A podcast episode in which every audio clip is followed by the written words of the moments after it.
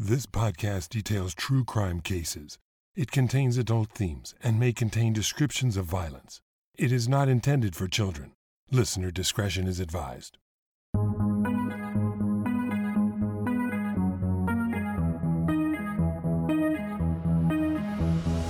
Thank you for joining me for today's episode of Once Upon a Crime. Today, I have a special treat for my listeners. Once in a while, I like to share with you all something I've listened to, or I've read, or I've watched that I think you'll love. And this time, I've discovered a, a true crime miniseries that's one of the most intriguing whodunits I've heard about in a while. And I'm sure once you dive into the story, you'll be as riveted as I was as you ask yourself, Who Killed Robert Wone?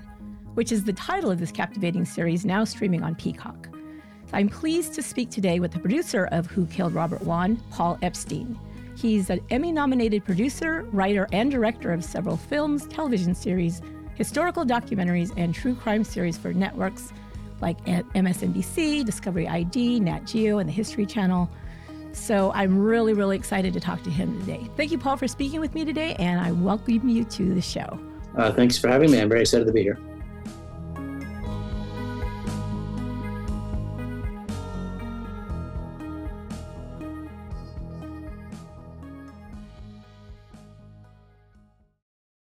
So I heard about this case briefly, like a while back. Uh, gosh, I think it's been several years on another podcast, but it was the only time I ever heard about it. And I'm sure maybe because I'm on the other side of the country, um, I'm in California, so maybe this wasn't something that uh, maybe was on my radar. But before we get into this fascinating crime story, I wanted to learn a little bit about what drew you to this case, because I don't think it was so you know widely known, or maybe I'm wrong. But I guess what I'm asking besides that is if you've always been interested in true crime stories like this, or was it this case in particular that caught your attention? Well, this case in particular caught my attention. Um, I'm not uh, so much a true crime uh, director and producer, although I've done several projects. But I was working with the uh, federal prosecutor who was trying to prosecute this uh, this case, this trial, um, named Glenn Kirschner on a different project for MSNBC. It was a true crime series called Capital Crimes, because Glenn was the uh, chief of the homicide prosecuting department in Washington, D.C. for a long time. And when I was working with Glenn on this other show, he mentioned a couple of times that he had this really fascinating case that um, he thought I might be interested in hearing about.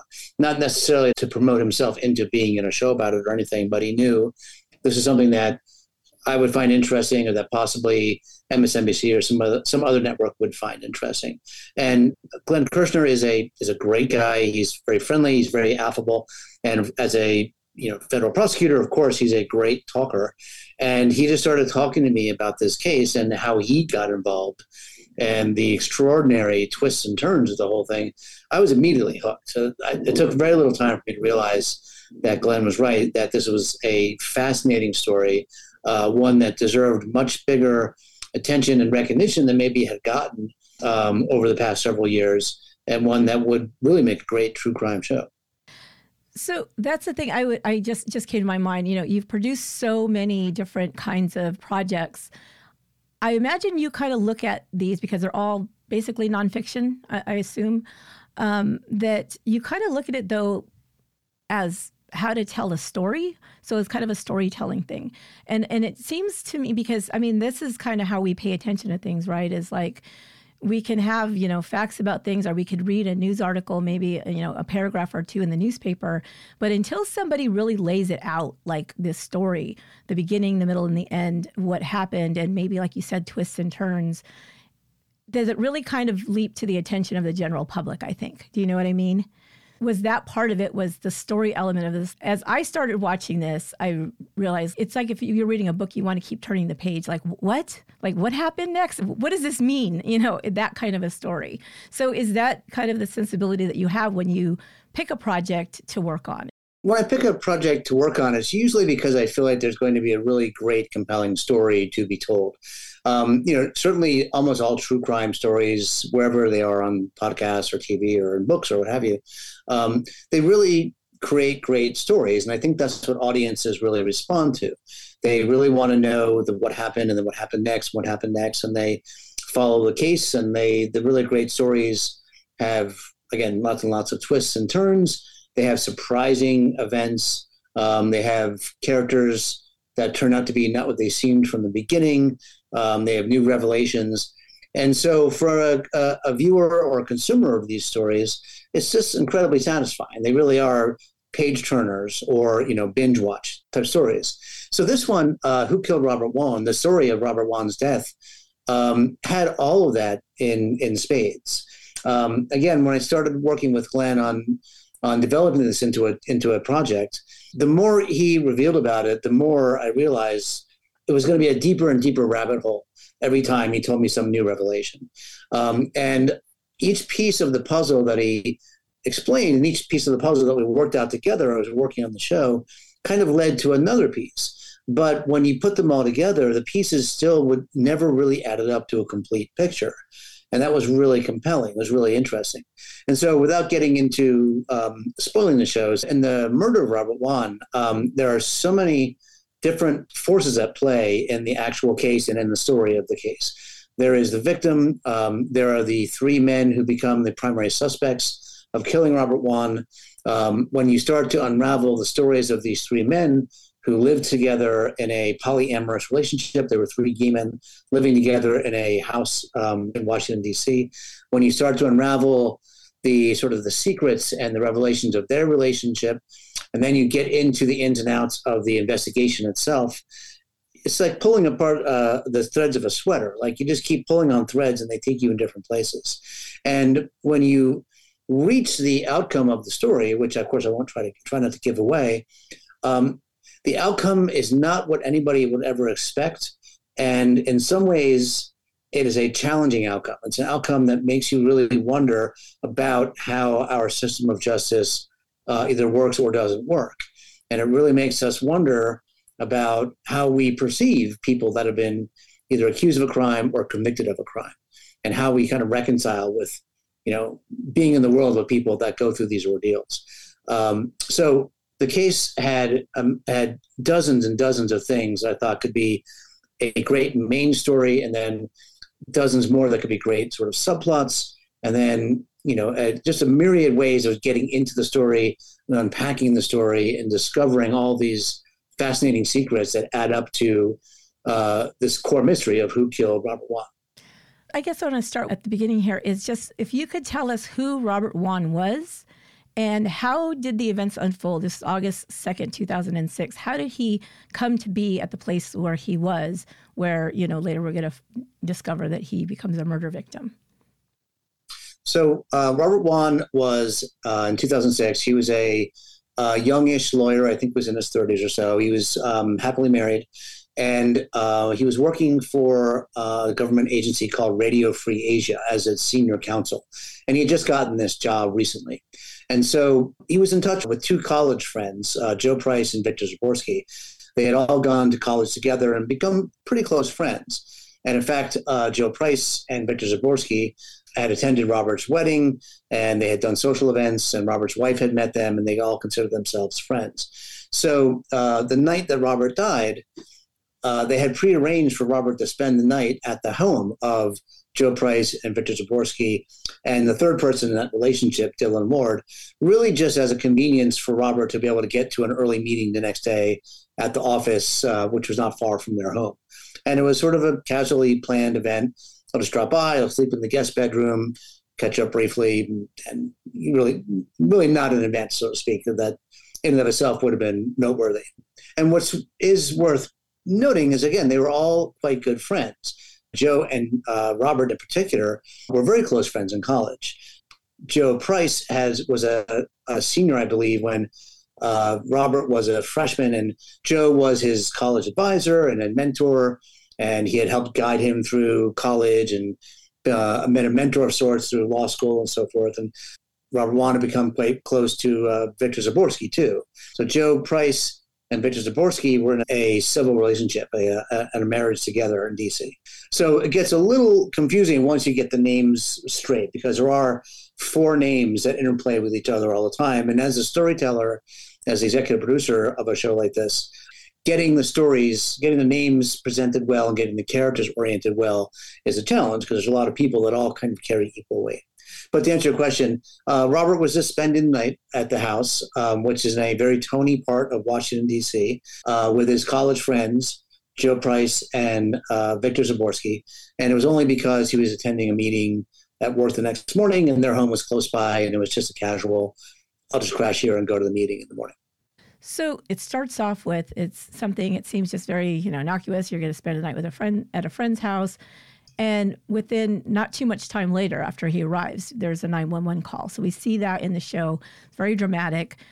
But then I think there's one baffling aspect in a series of baffling aspects to this this story. And the first one is if you could describe a little bit what the crime scene looked like, because I don't think it's what anybody would expect to see when police arrive at a scene where you know that a violent crime has occurred. If you could explain that a little bit, just so people can get a sense of how this starts out and how it even gets more strange, you know, they can find that out and when they watch, but just to kind of set the scene. Sure. So to set the stage of the crime scene, um, I would often use the words of Jeff Baker, who was the first emergency technician, the EMT, who arrived on the scene just a couple minutes after the 911 call came. And he said um, it made the hairs on the back of his neck stand up on end. And Jeff Baker had been an EMT in DC for 10 or 15 or maybe more years, and he'd seen hundreds of terrible, violent murder, homicide scenes. And what he discovered when he went inside first, all three people who lived in the house that he encountered were behaving quite strangely. He saw Victor Zaborsky first. Victor met him on the front step of the house. He's still on the 911 call and he's wearing a white bathrobe and his hair was slicked back. And Jeff felt like he looked like he'd been sort of freshly showered. And he was still on the call with the dispatcher. So he really just sort of gestured the, Jeff, the EMT, into the house and said, just go upstairs or words to that effect. Jeff then went to the second floor and he encountered Dylan Ward coming out of a bathroom on the second floor. And Dylan Ward also was wearing, I think at that point he was wearing just a bath towel as if he had just stepped out of a shower. And Jeff says that Dylan Ward looked me right in the eye and walked past me and went into his bedroom and shut his door. So Jeff knows he's responding to a to a, uh, a violent assault, a possible homicide in this house, and the first two people he meets are calm, cool, collected, and seemingly disengaged. So the third person he encounters is Joe Price, and that's when he gets to the end of the second floor hallway, steps into the room where Robert was sleeping, the guest room, and he sees two things right away. Joe Price is sitting on this fold out bed, a, a couch pull out bed, with his back to him, and he's only wearing kind of underwear you would sleep in. And then laying on the bed is Robert Wone, uh, motionless. And the first impressions Jeff had were Robert Wone is basically dressed. He's wearing like a t-shirt and jean shorts or something like that that you would wear to go to sleep in. Um, he could see immediately three relatively small puncture wounds uh, in his shirt and his chest with just really small blood spots around them. And otherwise, the room seemed completely undisturbed to the extent that the bed he was lying on hadn't been slept in. Somebody had pulled back the cover sheet and the blanket, as you do, just sort of tuck back the bed. Um, and Robert was laying on top of that with his head on the pillow but nothing had been disturbed. There's no scene, sign of commotion.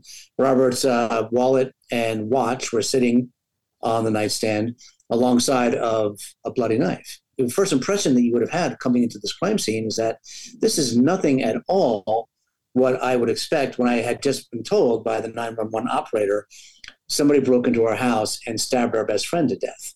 What you found were three men who were all eerily calm, cool, and collected and a crime scene in which nothing appeared to have been disturbed. And Robert Wone himself, um, for all intents and purposes, asleep, except for the fact that he had these three small stab wounds in his chest. Yeah, it was very, very odd. So immediately, the crime scene, the state the body was found in, uh, the the demeanor of of the men, the, the residents there, that all drew immediate suspicion from the police, even the uh, the EMT. Um, which is another thing I wanted to say about the uh, the show that's so compelling is that you are seeing the people that actually were there. You know, you, you see, you know, the investigators, you see the EMT, he talks about it firsthand accounts. So that's really, um, really powerful. But Another factor that contributed to this that we see in the show, and you mentioned earlier, is that the three men who lived in the home were gay um, and were in this polyamorous relationship. So the question I had for you is do you think that the investigators focus on their sexual orientation do you think that hindered the case or was it an important factor based on the crime you know as it unfolded so the fact that uh, the three men living in the house who quickly became the suspects in Robert Wone's murder were gay definitely had an impact on the investigation and in a way that I don't necessarily want to give away because it affects the end of the story. And of course, I hope everybody will watch it. It does affect the uh, the subsequent trial that comes up in a in a surprising way. But when you watch the show, or if you do any of your own research on, online, or you know, looking into resources, when the detectives invited uh, the three at that time just people of interest, I guess you would call them, down to the police station for questioning in individual interrogation rooms, many of those detectives immediately latched on to the fact that they were gay. And they asked a lot of probing. And, you know, frankly, to our ears now, and probably even back in 2006, they were fairly homophobic approach to the entire thing. One of them, um, one of the detectives, the initial investigating detectives, just immediately went to the conclusion that Robert was there to have a sexual experience with one or more of these men, even though um, the three men assured them that Robert is straight. He's never indicated any interest in men of, any kind, and he's happily married to a woman, and they've known him forever. They repeated that over and over again in the interrogations. But the detectives seemed to latch on to that, saying, give us a break. You're three gay guys, and a guy comes over to your house to spend the night. It could only mean one thing, right? And that became a kind of a force that was shaping really even the initial questioning of the suspects. And it may or may not, to a certain degree, have shaped the way the um, the investigation went. But that fact actually led to one of the immediate first really surprising revelations about about their relationship that the investigators found just within a few days of looking at the house, maybe even in the same night.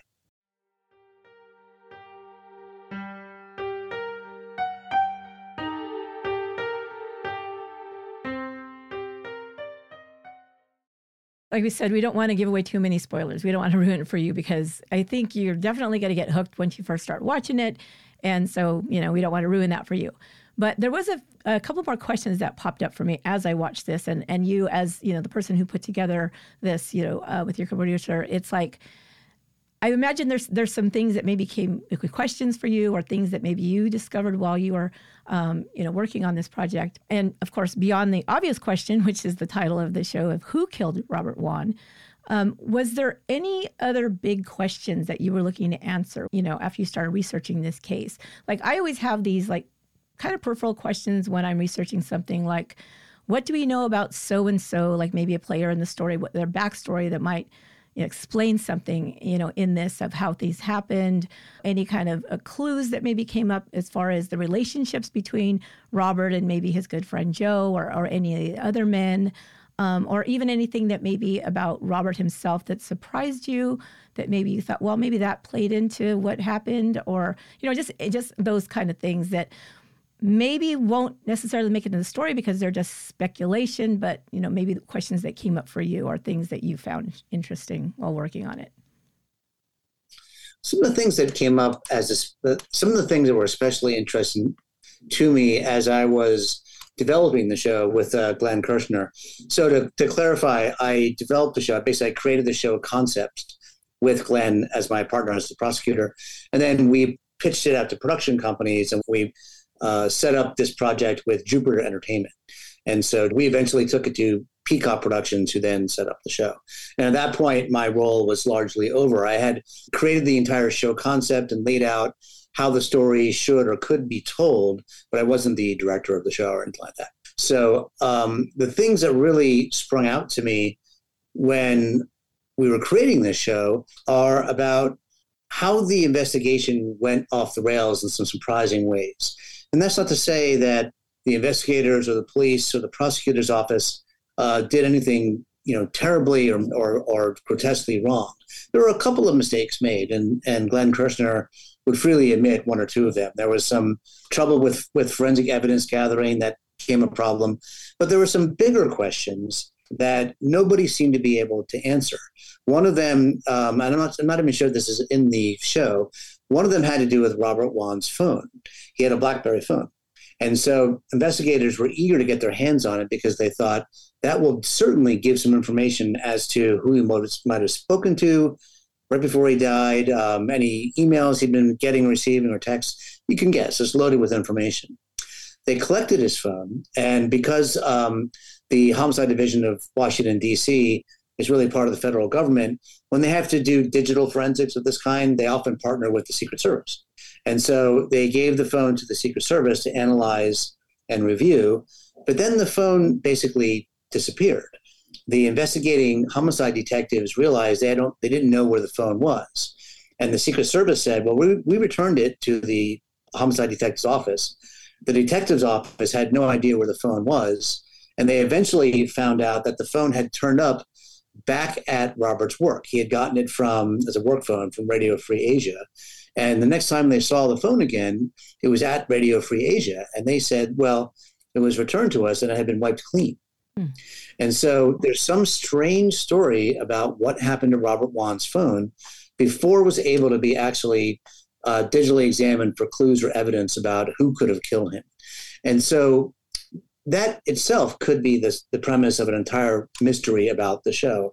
And it's just one of many layers of this story that remain kind of unsolved. Nobody to this day is really sure what happened to Robert's phone. And so, to answer your question, the things that really interested me, the big ideas, were about how many different directions this investigation could go in that ultimately hit a brick wall, and how a case that on its face seemed to be so cut and dried could still be when you really look at the evidence and when you look at the ways that people can be brought to trial or charged with any of these crimes, the ways in which the evidence and the evidence gathering and the, the, the investigative techniques were ultimately inadequate in a way, uh, to me was a really surprising and amazing idea. Um, it really showed the limits of what the law can do and what uh, police investigations can do, as opposed to what we see on you know TV shows like uh, you know Law and Order type shows. There really is quite a big gap, and so when you have a situation where there are three suspects, three men living in the house, we say that an intruder broke into the home uh, and killed their friend, and then you look at the facts that would have to be true for that to be true, um, and realize that it's very difficult to believe that. But then when you realize there also is no other compelling argument or case to be made that that is the case. You're really left with quite a conundrum. The biggest thing that struck me was how we can have a murder case with so much known about it and so much evidence gathered and so many testimonies taken, and yet know ultimately so little about what actually happened in that house that night. That's the core the core mystery to me that I found irresistible. Yeah, because it's one of those things like first glance is like the intruder theory, right? And there's there's these cases that uh, we have several of these, and these become they kind of blow up, like say JonBenét Ramsey. It's like, okay, that couldn't have happened, or it's it's very far fetched that that happened, but yet, what's the motivation? You know, it's like, okay, why did this happen? How did this happen? There was such a short time frame too, from when he arrived to when the 911 call was made. And it's not like he was there for hours and hours and something could have got out of control, you know. And how much time did they have to clean up if there was some kind of struggle?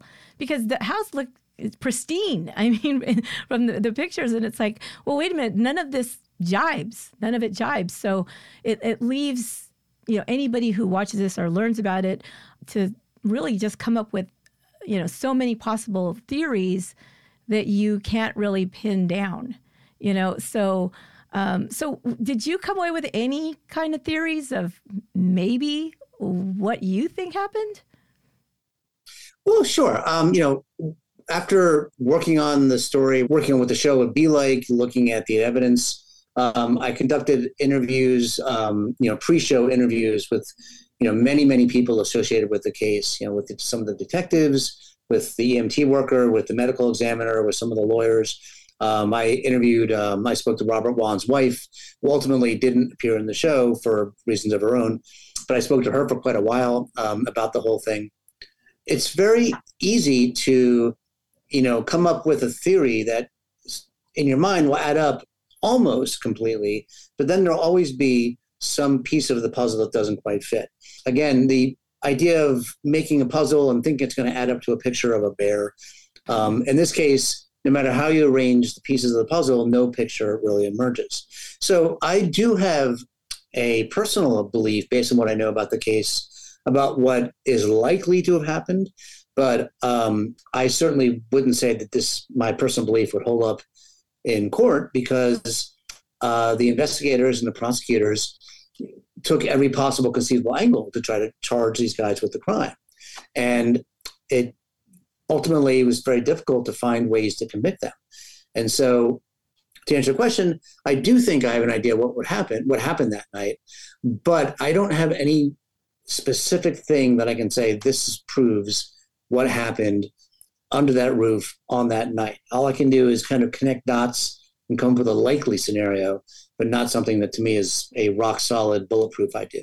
That's the most interesting part about it is that there is there is so no evidence there's there's all of these things and yet like you said it doesn't play out the way it does on television. It doesn't play out the way that we would see it, you know, on, on some kind of a drama or something. There's so many factors, and we could be looking at something and think, "Oh, this looks very clear," but still have really no idea because you don't know what was going on in somebody's head or what was, you know, maybe something that happened in a moment. You'll never be privy to that. So there's there's no way know. And it could look like something completely different than what you think, or it could be something completely different than maybe what you see. So I don't know. You know, the more I, I see things like this, and especially this program so well laid out, the way that everybody gives their perspective from first person accounts and all these other things, um, the people that knew, you know, the victim and the people that were accused, you're left thinking, well, this is what we know, and this is what we maybe think happened, but what what do you think happened? I mean, that's kind of where this spins out to, um, as far as viewers, people that consume these kinds of stories. Like they say, you know, truth is always stranger than fiction. So there we go. Very Definitely. much so. And I'm not even giving away some of the biggest bombshells in the story because I don't want to do that. Definitely encourage everybody to go and watch this streaming now on Peacock. You kind of mentioned this a little bit, but just as a final word, what would you want? viewers to consider as they watch Who Killed Robert Wone? Like, what are the big takeaways that you hope they get out of it? What I hope viewers take away from watching the show, and I certainly encourage them to, because it is unlike any true crime show that I've seen in recent years for sure, is keep an open mind. It's easy to hear the elevator pitch story uh, version of the story. You know, three guys invite their friend over to spend the night in their house, and the friend winds up dead, and there's no sign of an intruder. You just can easily leap to a conclusion about what happened. But the closer you look at this story, at this case, the more blurry it becomes. So viewers should watch it with interest. They should watch it closely. They should think about what they're being shown. Um, they should think about what the evidence turns out to be. They should think about what they feel themselves about these characters and who they could be and who they couldn't be, and try not to leap to any conclusions and really take a good hard look at, at the story and see what conclusion they draw about what really happened. The show title, Who Killed Robert Wone, ends in a question mark. It's a mystery. It's there's a question mark at the end for a reason. And it's a challenge to the viewers to look deeply into this case as deeply as we did and see what they can discover on their own. Right.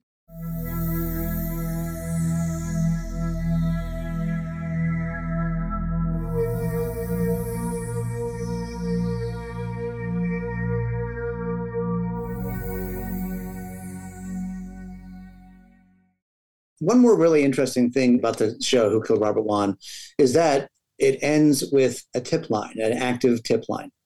And when you watch the show, it's two episodes. When you get to the end of it, there's a phone number that anybody can dial that is monitored and is recorded. And um, it is to collect information or tips or ideas or information that anybody in the viewing audience might have about this really compelling murder case.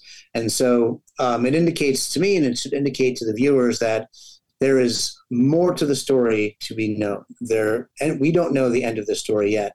And there are people out there in the world who do know the things that we don't know right now. And that information could come forward. So, uh, if anybody's interested in the show, and I hope you are, and if you watch this and you do know something, call that number because the investigators uh, in Washington, D.C. will take information seriously if it comes to them. Yes, it's still an active case, correct? It's still an open case. An open case. Open. Right, exactly. I really appreciate you coming on the show and talking about this fascinating story. I'm sure I'll be talking about it with other people because it's just so interesting and there's so much to consider. But I want to thank you for joining me on the show. I really, really enjoyed our discussion. And I strongly encourage everyone to watch Who Killed Robert Wone. Like I said, now streaming on Peacock and interact with us on the Once Upon a Crimes Facebook group because I really want to hear your thoughts about what you think or what your theories on this fascinating case. So please do that. Thank you, Paul, so much. Thank you so much for having me. It was a pleasure talking to you. Thank you very Me much.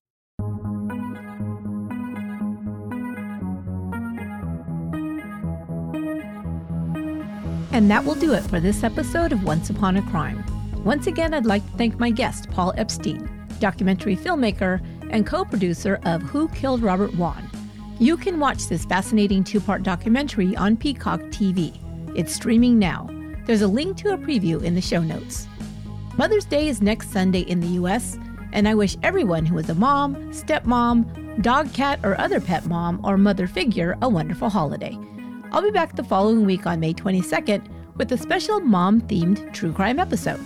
Make sure to follow or subscribe to Once Upon a Crime so you don't miss an episode. Don't forget, CrimeCon UK in London is coming up super quick. We're only a little over a month away from the premier true crime weekend. I'll be there on Podcast Road to meet you. If you're attending CrimeCon in London on June 10th and 11th, make sure to mark your program to catch my live show with none other than Tyler from Minds of Madness. It's gonna be awesome. Register at crimecon.co.uk and use my offer code ONCEUPON to claim your discount. Until next time, be good to one another